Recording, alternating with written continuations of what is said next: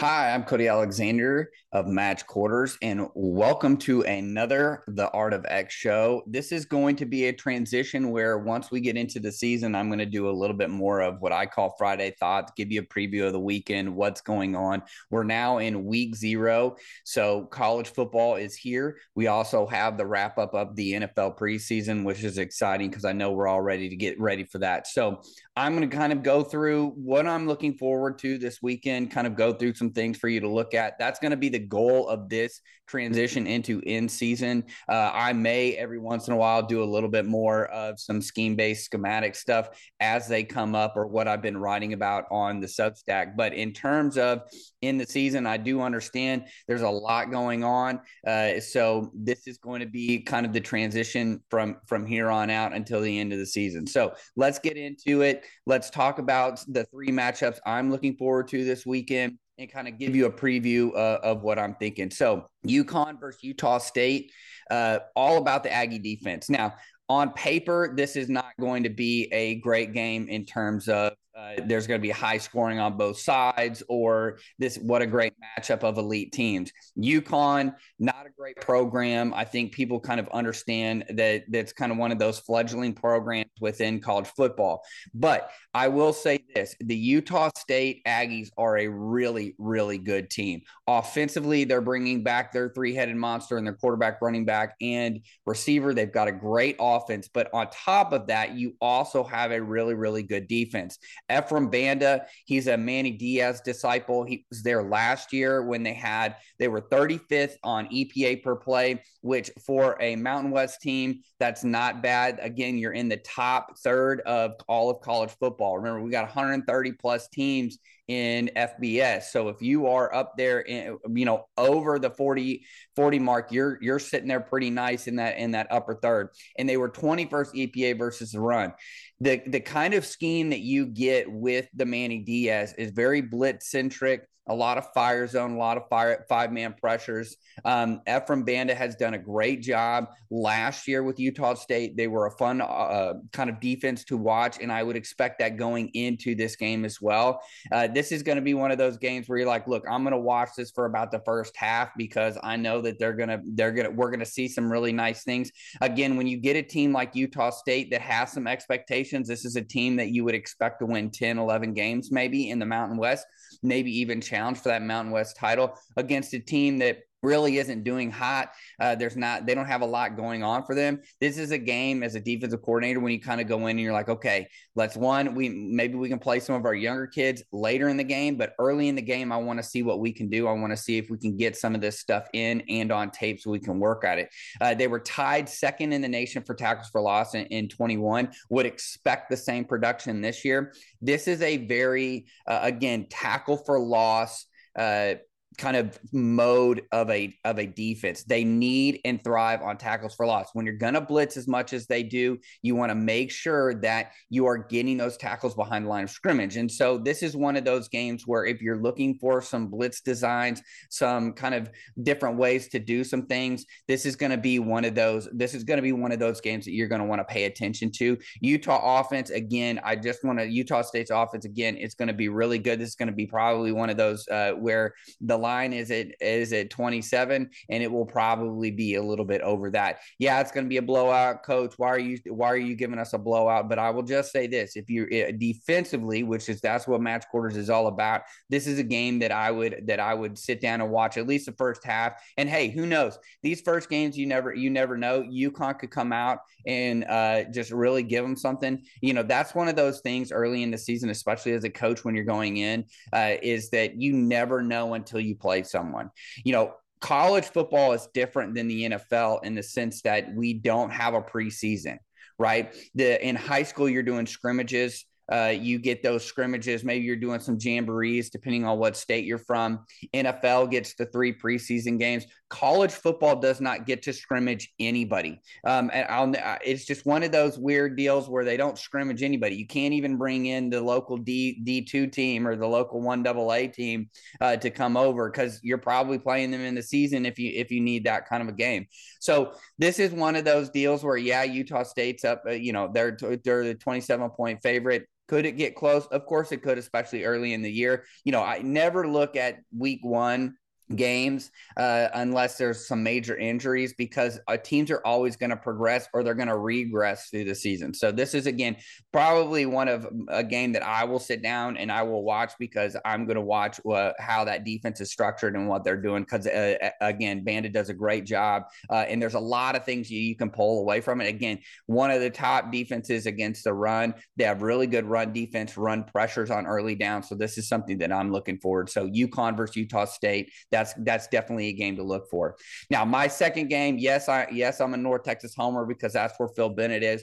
But if you're looking at the slate of games, this game is actually all about defense. Both offenses weren't uh, elite or great in in 21, so this is something that you can be looking forward. If you're like, look, I need something late at night to get me through this weekend and get me through Sunday. I want to watch some defense. This is going to be a great game to watch the defense. Both of the defenses from Utah, UTEP, and from from North Texas really came on at the end of the year last year. Um, it, early on, North Texas was struggling uh, on defense, but as as I've lived it and I've been in that system, it take it's kind of a slow burn. It takes a little bit of time to get together. And now that at the end of the year, you go and you look that they had a, a huge win against UTSA at the end of the year. Their defense was really really good, especially their run defense. That's one thing that Phil Bennett will constantly be preaching is that you're going to have to stop the run.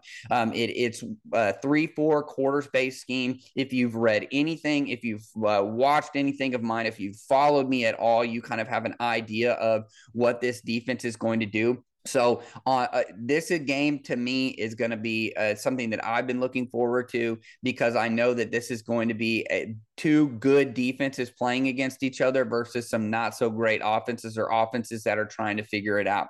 So if we look at North Texas, right, they're going to be a three-four quarters based. If you've uh, seen anything on on my site about Okie, this is it. It's kind of a flex under front. They do move around. They and what I like about Coach Bennett's defense is that it fits along the lines of what a lot of these other modern defenses are doing. Okay, we can talk about Georgia till we're blue in the face. We can talk about Alabama, Baylor, all of these other defenses. Uh, you know, the Clemson defenses with Venables. Now they're at Oklahoma. All of these, all of these kind of big programs that a lot of every everybody kind of really wants to pinpoint and look at. What are they doing and what is their schematics? I think what what Coach Bennett does at North Texas is really kind of a simplified version of that. The call sheet is not going to be as robust or as deep as some of these other programs that you see. If you've ever seen the Georgia playbook that was leaked on online, that thing is absolutely insane. And so you can only imagine what the Alabama one looks like. I know that there's been some things out there with with with Clemson as well. So what does it give you? You're going to get a base underfront.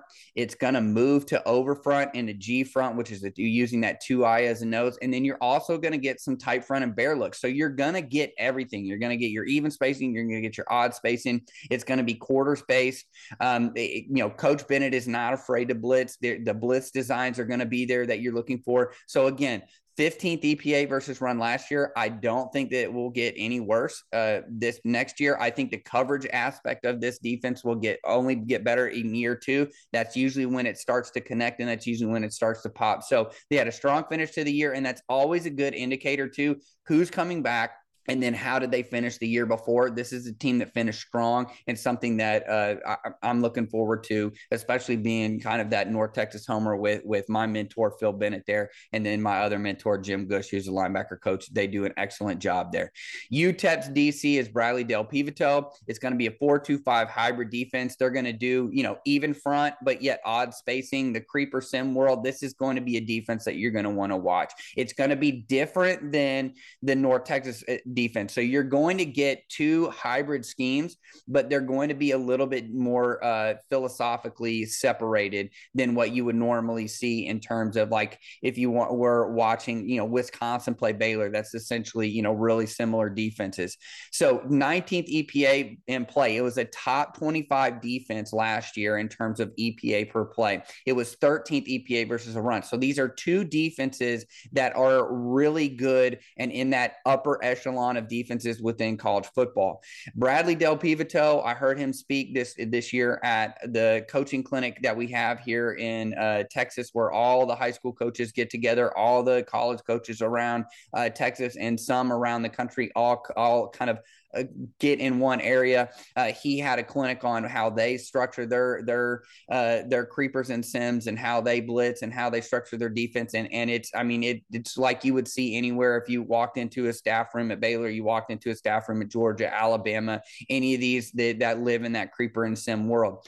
Um, so uh, you know the line is even, and I would say that you know if you're saying okay, well home field advantage, UTEP, uh, it's really going to come down to who's got the better offense, who's going to be able to kind of get that offense going. I'm a homer. I'm going to go with North Texas, but this is a game that if you're looking for a solid game on week one, this is the game. This is the game, and that's why it's it's it's late. Uh, if it, and so this is this is the game. If you can find it online, this is the one that you're you're going to watch. It's not being carried by a, a, national television brand, but this is definitely a game that if you can find uh, find it streaming somewhere, this is the one that you want to sit down and one that I'm I'm definitely interested in looking at. Nebraska and Northwestern, it's in Ireland. You've got the coach on the hot seat. You've got the rebuild, which I, I feel like Northwestern is constantly always going through the cycle where they're going to go three and nine and then they're going to go nine and three. They're going to go three and nine and then they're going to go nine and three. And they are constantly up on that up and down. Go look at their historical schedule, and that's what it constantly is. So we went three and nine last year didn't have a great season. Now we're looking at okay, are they going to win nine games? Are they going to challenge for for a Big Ten title? Is this going to be the kind of the trend that we've been seeing? Frost has one more year to get it right in Nebraska. You know, I'm from Kansas City. Uh, Nebraska is just like a, a two hours away from from my hometown. I'm I'm fairly familiar with the history of that program. Um, all of my coaches growing up were humongous Nebraska fans. So I know all about the Huskers, the black shirt defense. In fact, when I was in high school, that was kind of, uh, if you were a defensive starter, you got to wear a black shirt. So I'm very familiar with uh, the Nebraska program and kind of what has happened post uh, Tom Osborne and Solich you know, you had the Pelini years where it was like we're constantly losing four games. We can't get over that hump. Uh, and now you've got Scott Frost, who's kind of the golden boy of Nebraska. He's coming back, you know, and they haven't really done anything in the Big Ten. They have, and he's on the hot seat. This is probably his last year. He's got to get it right. Again, Northwestern on the other side coming uh, off an abysmal year. They lost a lot of production to the NFL. They've got some guys off of that defense. They had an unbelievable defense two years ago. And so it's kind of coming off of that. They, they again, they tend to cycle all the pressures on Nebraska anytime you're going to do these exhibition games, and especially when you're traveling to another country, it's going to be all about who can handle the distraction the most. There's going to be so much going on. You again, you've got kids that have literally never been out of the country that are going to the country. Uh, sometimes that you're going to have uh, kids that uh, had never even been on a vacation and now all of a sudden they're they're kind of in this vacation mode where they're hey we're we're in Ireland but we're practicing football. Um, it's almost going to be like a bowl game type atmosphere. And if you've ever been on a uh, to a bowl game. I've been on on several bowl game staffs. One of the biggest things is, especially with your younger players, is kind of getting them them focused. You want to have fun, and it is fun, and that's what it's about. But at the end of the day, like, hey man, we got to we got to play this game, and we got to win. Not only is it that, it's kind of this bowl game setting, but you're playing a an opponent within your conference, which means you have to win this game. This is a must win game for Nebraska. You feel like uh, with North Northwestern. They've got they they are going to want to win this game to kind of get their season rolling. Um, the Nebraska. Let's go down to kind of schematics and what this is going to look like. The Nebraska offense is fun to watch, but I feel like it never really goes anywhere. If you want to look at play design and some really cool plays, the Nebraska tape is always really cool to put on, and you're like, oh, that was a really interesting play. But then you look up and it's like a, it, you know, it's 24-17 and they're losing. Um, so uh, again, the defense is isn't anything special or to speak about. It's a middle of the pack defense. It kind of always has been. It, it's in line with a lot of what you see kind of around the NCAA it's more offensively based as a program defense you know that's the thing that's going to be is can the offense start clicking can it streamline the process? Can it start scoring points? And can the defense become a kind of an upper third defense and kind of ascend into kind of that top 40, top 30 range? That's where you start winning. Do we have an offense that scores points? And do we have a defense that's at least in the top third of college football? If you have that, then you're going to have a successful season. If you don't have that, then your offense better score a bunch of points uh, because it, at the end of the day, elite defenses, it's just not going to do it for you anymore. You're going to have to score points. So even Georgia last year, with one of the most elite defenses that we've seen, at least in the past decade, you, you still had to score points in order to win. You weren't winning games, you know, nine to six. So we want to make sure that when we look at these teams and okay, projection wise, what are we seeing? I do think Nebraska will win this game. I think that they're the better team, but anything can happen in the first game of the season, especially when you've traveled across an ocean, uh, especially when you've traveled all the way over to Ireland. It's going to be different culturally, it's going to be different food. Everything is completely different. I went and visited England this summer. I spoke at the British American Football Coaches Association at their convention uh, up at Keele University near Stoke and it's just uh, the culture shock for me was completely different living in living in america going over to england ireland has its own unique culture going over there all the things again who can eliminate the distractions is going to be the one that ends up winning the game northwestern it can't get any worse than it did last year. Their offense was absolutely atrocious. It was one of the worst offenses in college football. Defense was not that better either.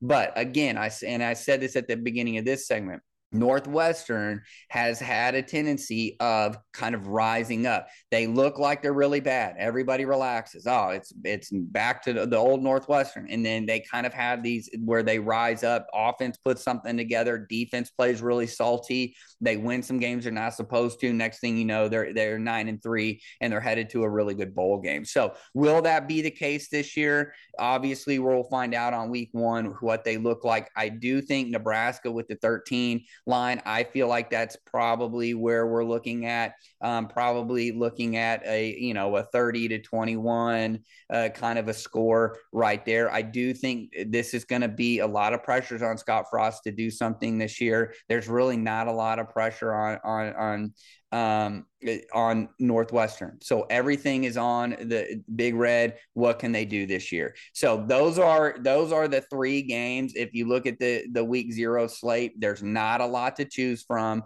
but those are the three games that if you that that I'm going to be focused on and I'm excited to watch. So let's wrap up. One, football's back. I know we're all excited about it again i'm going to transition into kind of doing these uh, friday thoughts and putting uh, putting together what are we hearing about all week what happened the week before and giving you a preview of kind of what i'm excited about. This week not a lot of schematics but as I start noticing trends and things like that, especially in the NFL and college football, I'll start bringing those to you. If you have any questions, always comment or hit me up on, on Twitter at the underscore coach underscore A uh, with any of your questions. I can always put these in there and answer those or, or make a quick TikTok video and put it on social media.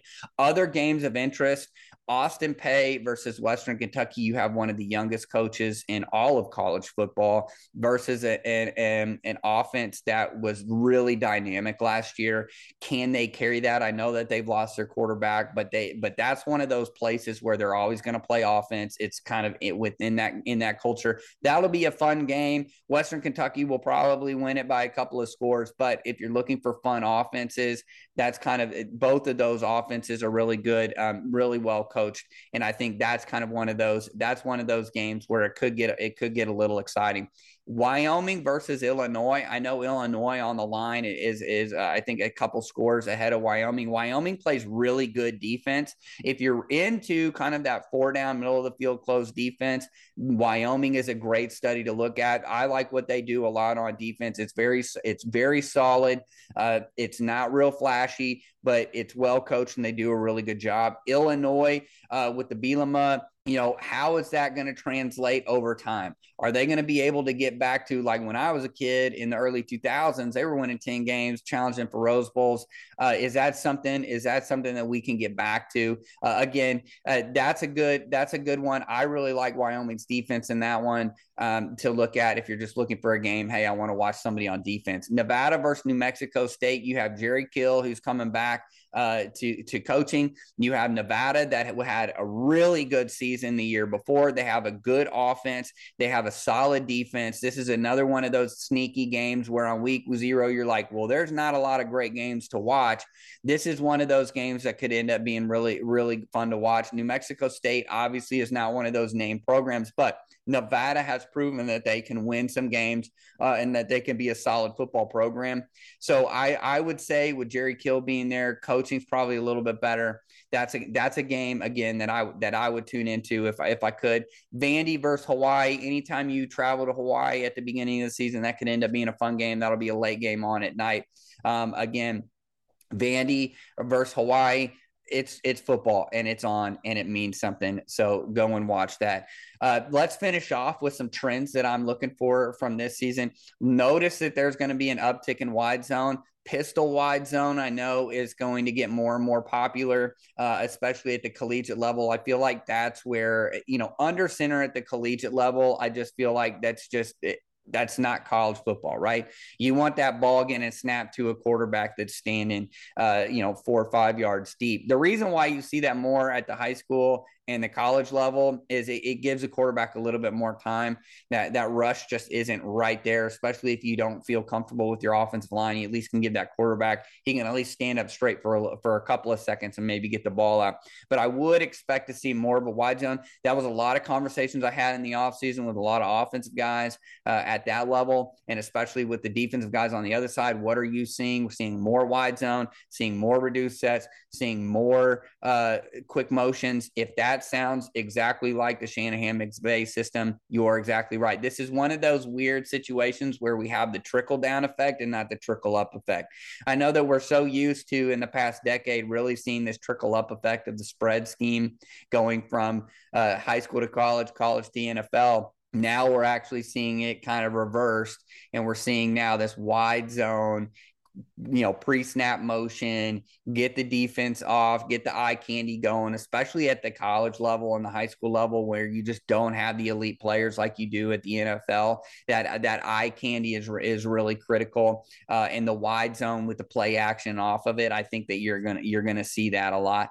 Hybrid fronts equals more looks, especially on defense you know, you're going to have the even front with odd spacing. You're going to have the odd front with even. How are they? How are they changing up the looks? I know that that was something that uh, was talked to me about by a lot of coaches in the offseason this year. Was uh, hey, we've got to find ways to to kind of take it to the offense this year. How can we do that? We can do that with post snap movement, going from different spacings up front, really challenging that offense to kind of uh, sort things out as we're moving.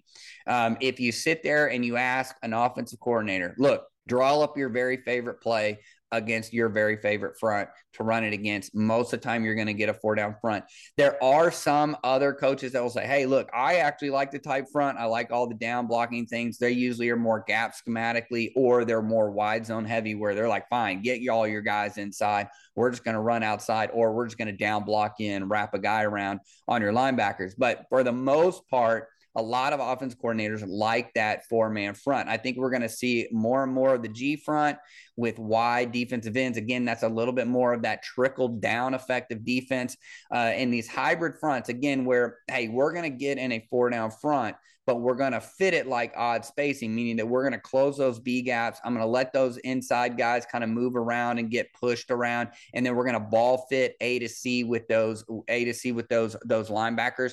I think the reason why you're seeing this a lot more than uh, kind of that, hey, I'm a four two five G front or I'm a I'm a three four type front guy, is that it really makes the linebackers' jobs a lot easier. If I'm constantly all I have to do is either fit the A gap or the C gap, it makes everything easy. It's what you do with the manipulation of the front on on that end. Then when you want to go to even spacing and make it all single gap, you can still do the fluid front that I've talked about in those gap exchanges and things like that. You can still do all of that because your linebackers are used to kind of rocking back anyway. So bouncing back from kind of odd spacing to even spacing, I know you know kind of the, when when uh, lower level coaches hear that they're like they're they're like my kids' heads will explode. But I really think at every level there's less and less opportunity to coach your your your players. And so you have to find ways to make your scheme simple all the way as simple as it possibly could and no more right? It's the Einstein razor. Make everything as simple as possible, but no more.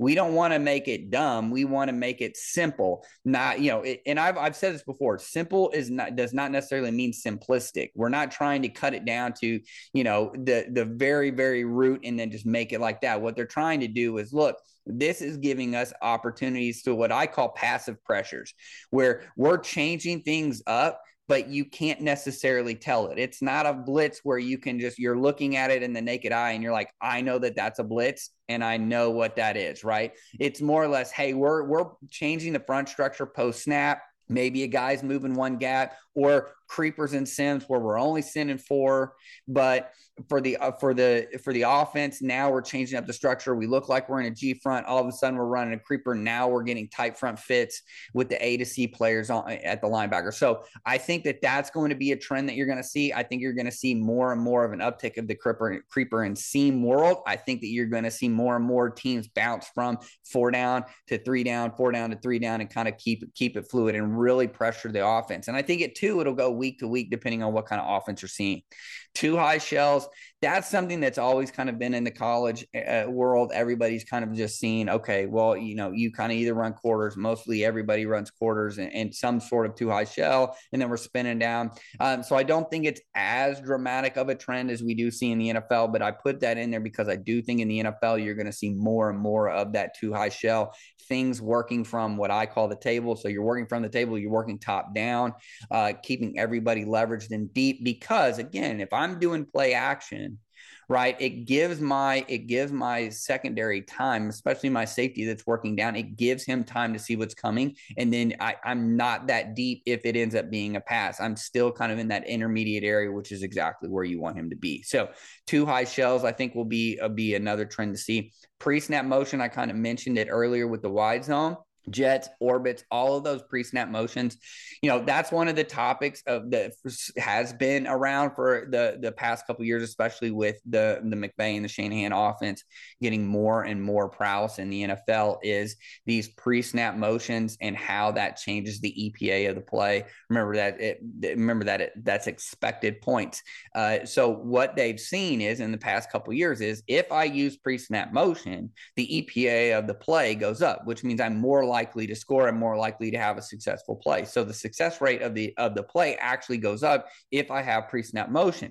The reason why is you're getting the defense to move a little bit or you're able to ID what the coverage rotation is going to be because of the motion and how you change that. So I would expect more reductions, more pre-snap motions, more of that kind of McVay Shanahan trend trickling down from the NFL to uh, college football. The one thing about the NFL NFL is the Fangio, Shanahan, McVay, kind of that whole encompassing tree uh, and kind of that sphere of influence is going to be even more. I mean, you see that the the Fangio system is going to be almost a third of the league that's either running somebody that has worked for Vic Fangio or they've essentially just changed their defense to fit that. It's kind of what we saw in 2018 with Iowa State's defense. Everybody just started saying, okay, what's going on up there in Ames? I think I kind of like that. Let's get their film. Let's kind of piecemeal it together and let's put it in our own. And now you look at college football landscape, and I think almost everybody has some sort of three high high safety uh, package or that's what they're doing as a defense. I know that's what's coming to TCU. That's going to be something that's really interesting for TCU is that man, we've been the 425 uh, godfather forever and now all of a sudden we're going to have a three uh, three high safety uh, look more like Iowa State. So that'll that'll be a little jarring for TCU fans and for Big 12 fans that are so used to seeing that that old 425 Gary Patterson now all of a sudden that that is going to be gone. So again, look for pre-snap motions. It it makes the play more successful over time if you look at analytics. The other thing that you're going to see is five man pressures on medium downs, especially with defenses that have elite line talent.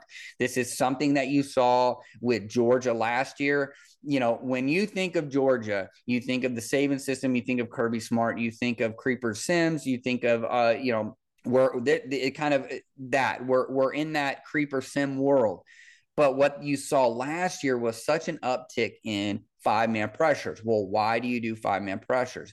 Five man pressures are great when it comes down to getting one on ones with offensive linemen. They had such an elite defense last year that if I have an elite defense and I have elite defensive line uh, and box backers, let's get five man pressure so I can get the one on ones. I think you're going to see more and more of that come on medium downs. Five man pressures are great against the run and they're good against the pass because you can get the one on one, or if you know it's an early down and that what kind of pass, you know, are they a zone centric? Are they gap centric?